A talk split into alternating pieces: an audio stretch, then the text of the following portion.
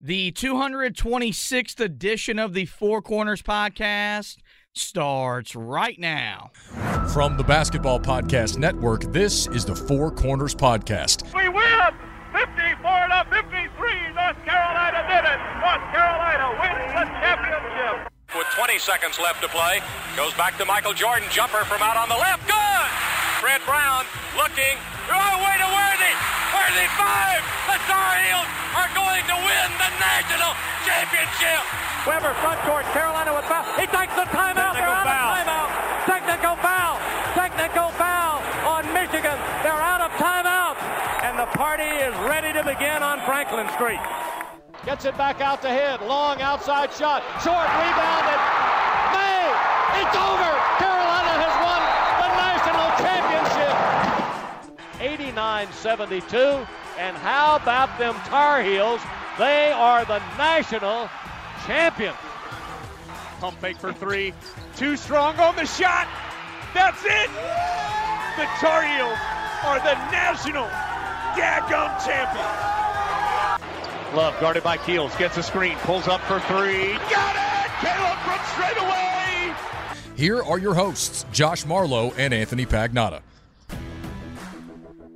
Hello and welcome to another edition of the Four Corners podcast. We are powered by Carolina Electrical Services.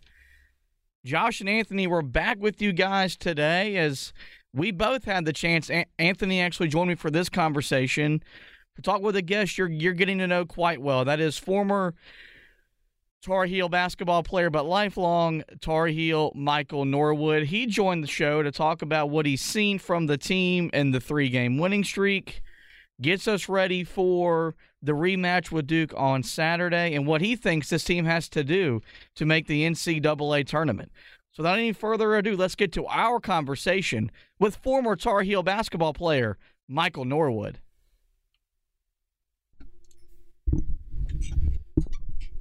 We are now joined by former Tar Heel player, but as he likes to say, he is a lifelong Carolina guy. He is Michael Norwood. Michael, good morning, man. How are you? I'm doing great. Thanks for having me, guys. Oh man, we're we're really glad that, that you had, took some time to come on and talk with us. And I saw you tweeting with with my co-host the other day, so I offered him the chance to come on and, and talk some with us because uh, believe it or not, uh, he actually gets annoyed having to talk to me. So maybe talking with you will will lessen his annoyance with me whenever we talk throughout the remainder of the season. But uh, Michael, the, the team has won three games in a row, which it does qualify as as a winning streak. From from from your perspective, what have you seen from Carolina that has allowed them to win these three games? Notre Dame, Virginia, um, and, and then Monday at Florida State. Well, it, to, co- to quote Coach Williams, you know, when the ball goes in the basket, everything looks better. Uh, uh, guys play harder, they share the ball better. There, there's more enthusiasm. So that's the simple answer. Um, I think, I think Coach Davis played a little bit more of the bench in those games in the first half. He's never going to do it in the second half, but I think it makes a difference so that we're a little fresher down the stretch. But the most interesting wrinkle I've seen is basically rotating Bacot and Nance at the five. And I was actually with Curtis Hunter at the game on Saturday, one of my old teammates, and he really is a coach. He pointed out how much Bacot was sitting on the bench, but by playing Nance at the five and he's starting to make shots again, it really opened up the court for everybody else. So that was a, kind of a little wrinkle that we've seen recently is not 38 minutes of Bacot. You, know, let's try Nance some at the center, and that puts a shooter there. That leaves driving lanes for RJ and Caleb a little bit better, and even Leaky. Uh, we'll see against Duke, but that was a little something we kind of picked up on the last couple games. One of the things that that I talk about a lot on here, and and I'm sure as a player, you know. Carolina's always built towards March and for the ACC tournament and the NCAA tournament. And, and during this season, I never once really felt like they were ever building towards anything. I thought it was just a lot of inconsistent play, whether it was really, really good play followed by really, really poor play. But in this three game winning streak, do you feel like do you feel like they're building towards a team that can make some noise next week in Greensboro? And if they hear their name called on selection Sunday, make another run in the big dance? So if you're if you're a Carolina team, Carolina player, what a Carolina coach, you think you win every single game. I mean, you, you, whenever they do the seedings, you don't care. You ju- you just believe you're better than everybody. Um, the one thing I'd be a little concerned: Notre Dame's not very good, and Florida State's not that great either. Um, the Virginia game was really good, the, the, the thing you worry about is a little bit of false sense of security. If either one of you guys are golfers, it's like, all right, we just played a couple short, easy par fours and par fives, and now we've got to, you know, play a big boy hole, and that's Duke's playing really well, and it's going to be a tough, tough game. And if we lose to Duke, we're out. I, I think if we're out of the NCAA tournament if we lose to Duke, so we have to win that game. Yeah, hey, Michael, uh, Anthony Pagnotta here. Uh, glad I've, I've, finally been allowed to uh, come on and actually talk to you here. He's kind of kept me behind the scenes. Love the golf analogy, by the way. I do find it hard. Some of those par four, par five putt putt courses really get to me. Um, what one of the things that's been talked about a lot has been the play of Pete Nance. Lemon Oreos getting a lot of the credit. I have been so bold as to say if the team wins a national championship, I have to eat a whole pack. Um, yeah. But uh, you know, when when you look, you know, have you noticed anything different in maybe the way that Hubert Davis is is utilizing him when it when it comes to his recent success of play? Has, has that helped to get the most out of him? Well, I think if you look, he's looked really stiff, really ever since he sat out those games with his back injury or back soreness. He really looked pretty stiff. But like I said earlier, all of a sudden we saw him out there a lot at the five spot, and he's a better five than he is a four. And so mm-hmm. that was the thing that I talked about Coach Davis the last couple games. He has set Bacot – for pretty long stretches in in the second half with Nance, and Nance is more comfortable playing the five. When he was going through that stretch, and we've all been there, he just lost his confidence. Uh, he he was scared to take shots. He was second guessing when he shot it. He had just lost his confidence. In the last couple games, he hit that first one against Virginia, and I was there, and the crowd went nuts for the very first shot of a basketball game that was huge. And the true fans were supporting Nance and knowing that he needed to pick me up. And that really kind of helped him get off to a great start. Now, set, given all that, one thing that Coach Smith used to always really talk about, he didn't really care if the ball went in the basket or not. He judged it by the quality of the shot. The concern I have is we made really hard shots against Virginia. And if you're taking hard shots, the percentages are you're not going to shoot it that well. And remember, Caleb banked in a three pointer.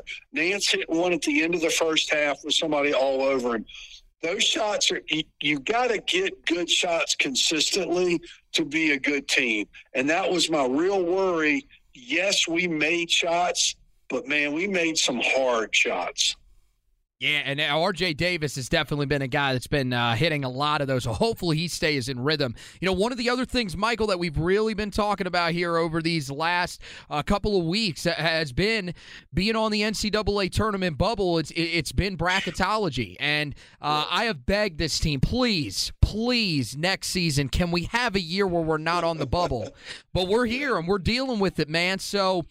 You know well, what do you? It's not going to be the year for that because we're losing a lot of dudes. So oh yes. Oh God. But uh, what, what do you? You know what do you make of the bracketologists right now ha- having UNC out of the tournament field and you know kind of the thing of hey they're they're right there, but no matter what we seem to do, we're not getting into the field. What do you make of that? Well, it, it's ridiculous.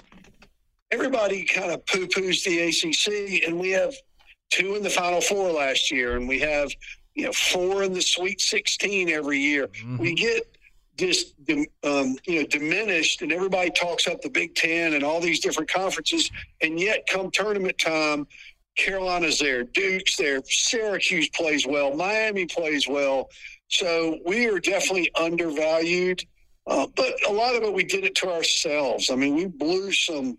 I think somebody said we've blown like four or five eight point leads in the second half. You just can't do that.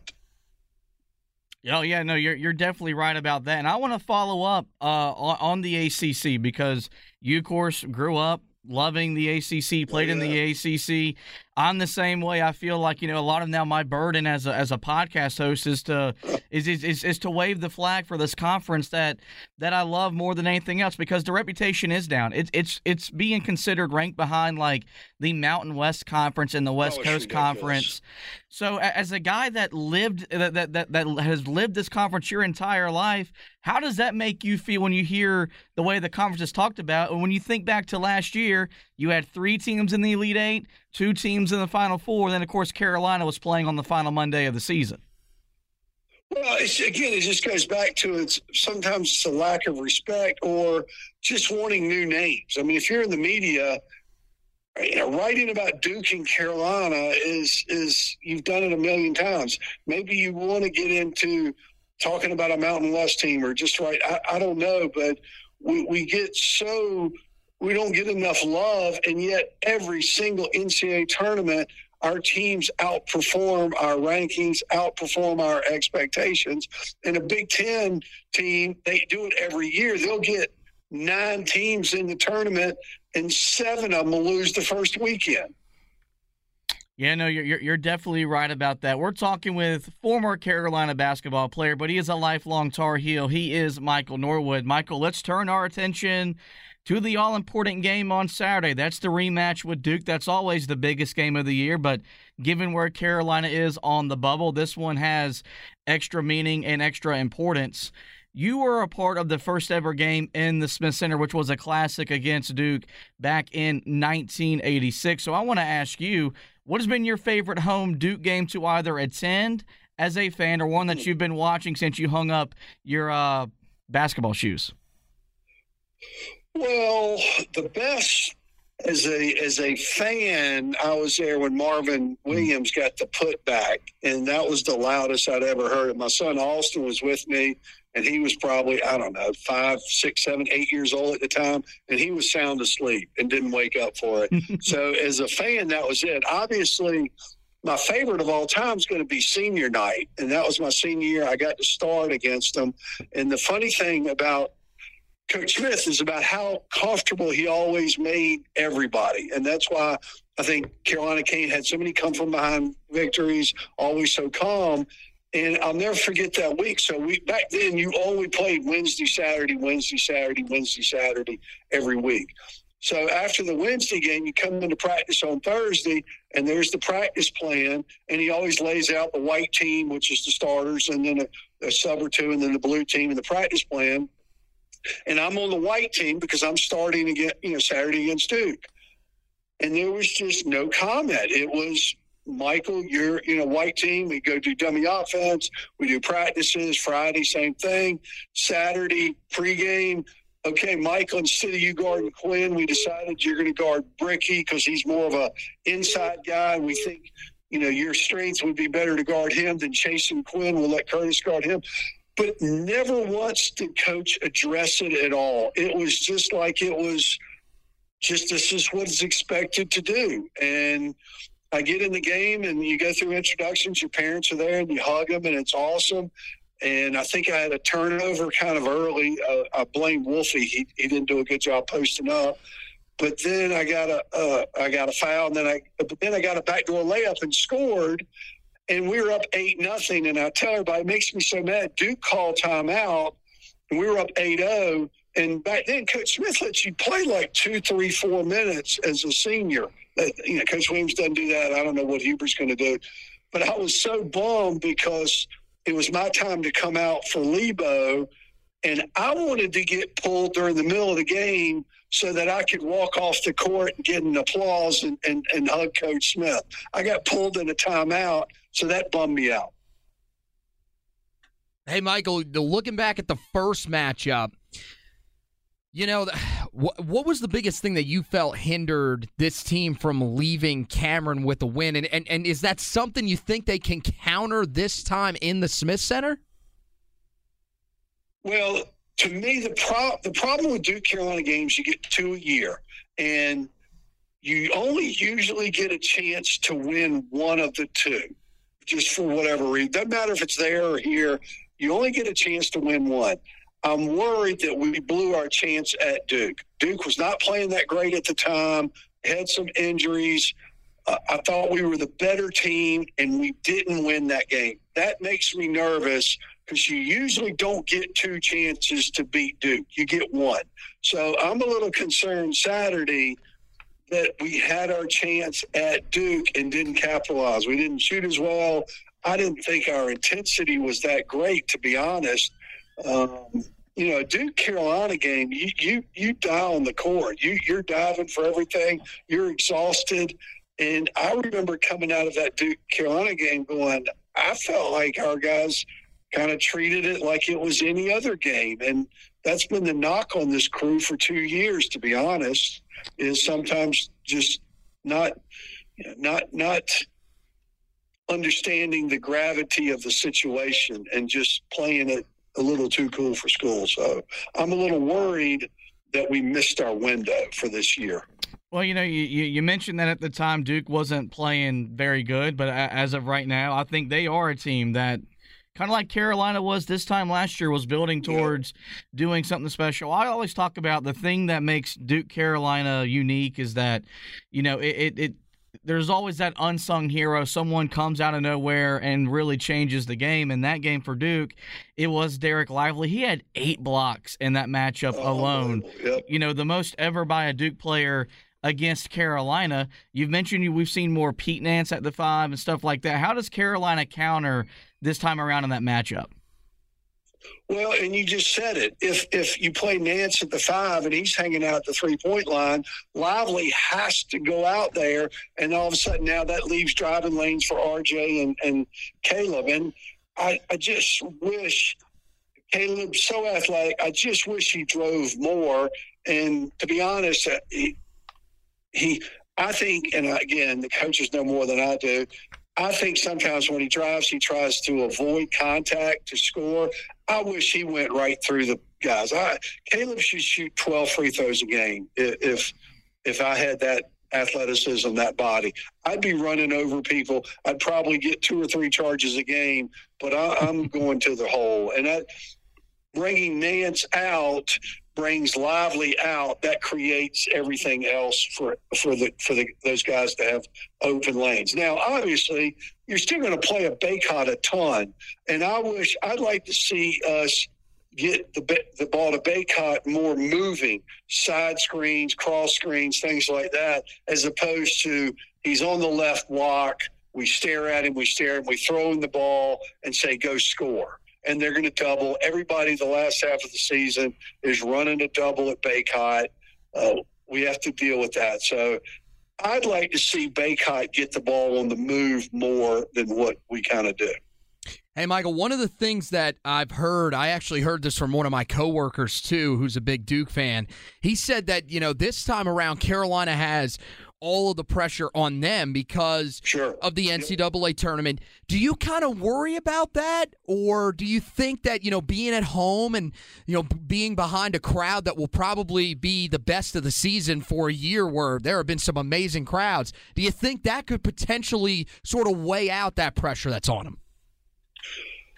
So, a couple things about that comment. If you look back at Duke Carolina games, it's amazing how many times the away team wins on both sides. And there may be something to that about you're at home, you're expected to win, and you play a little tight.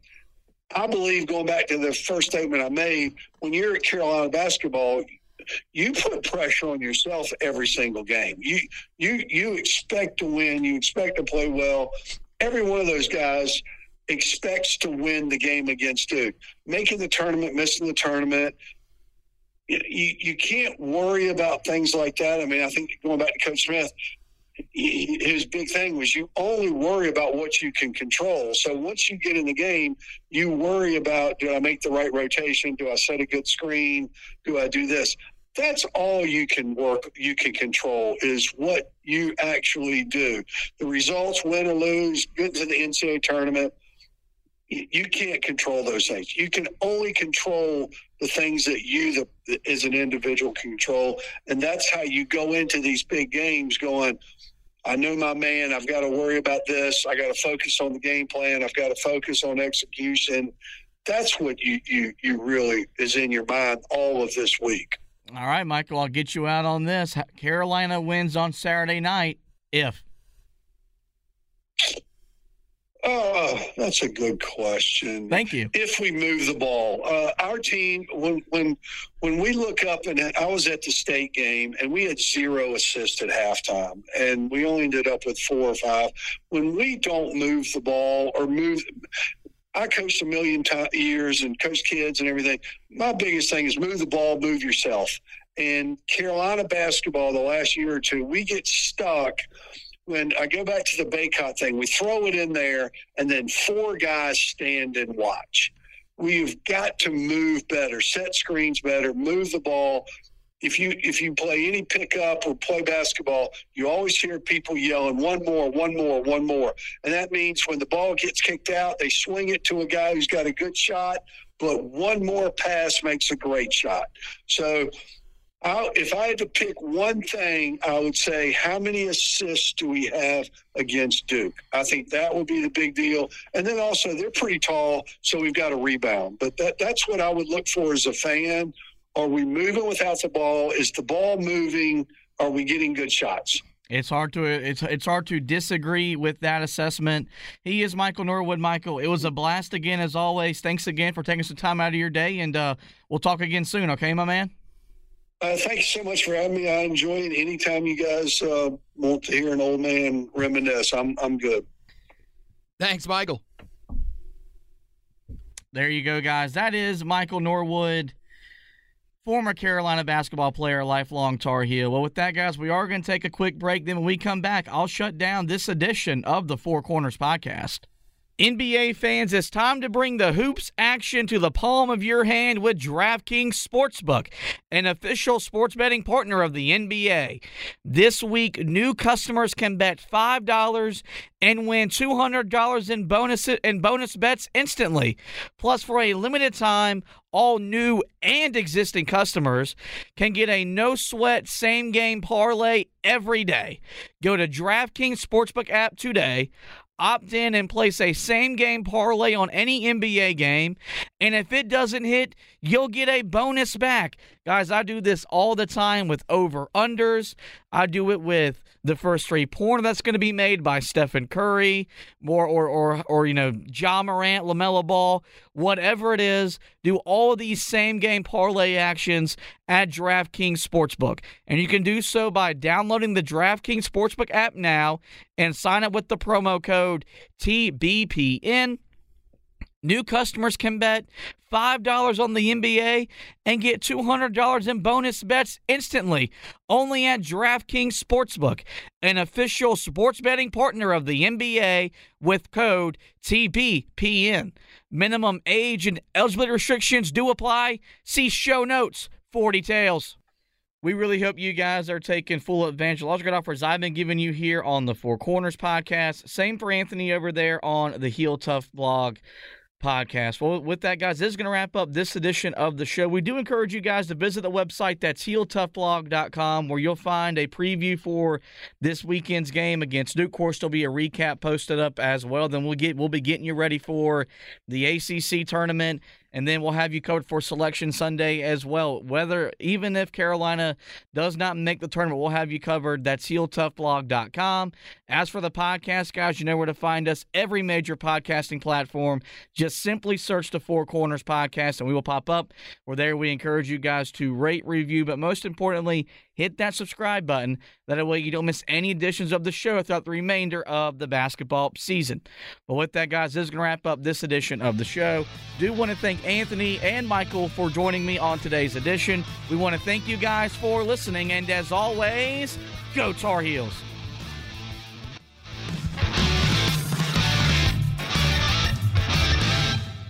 Guys, it just doesn't get any sweeter than that.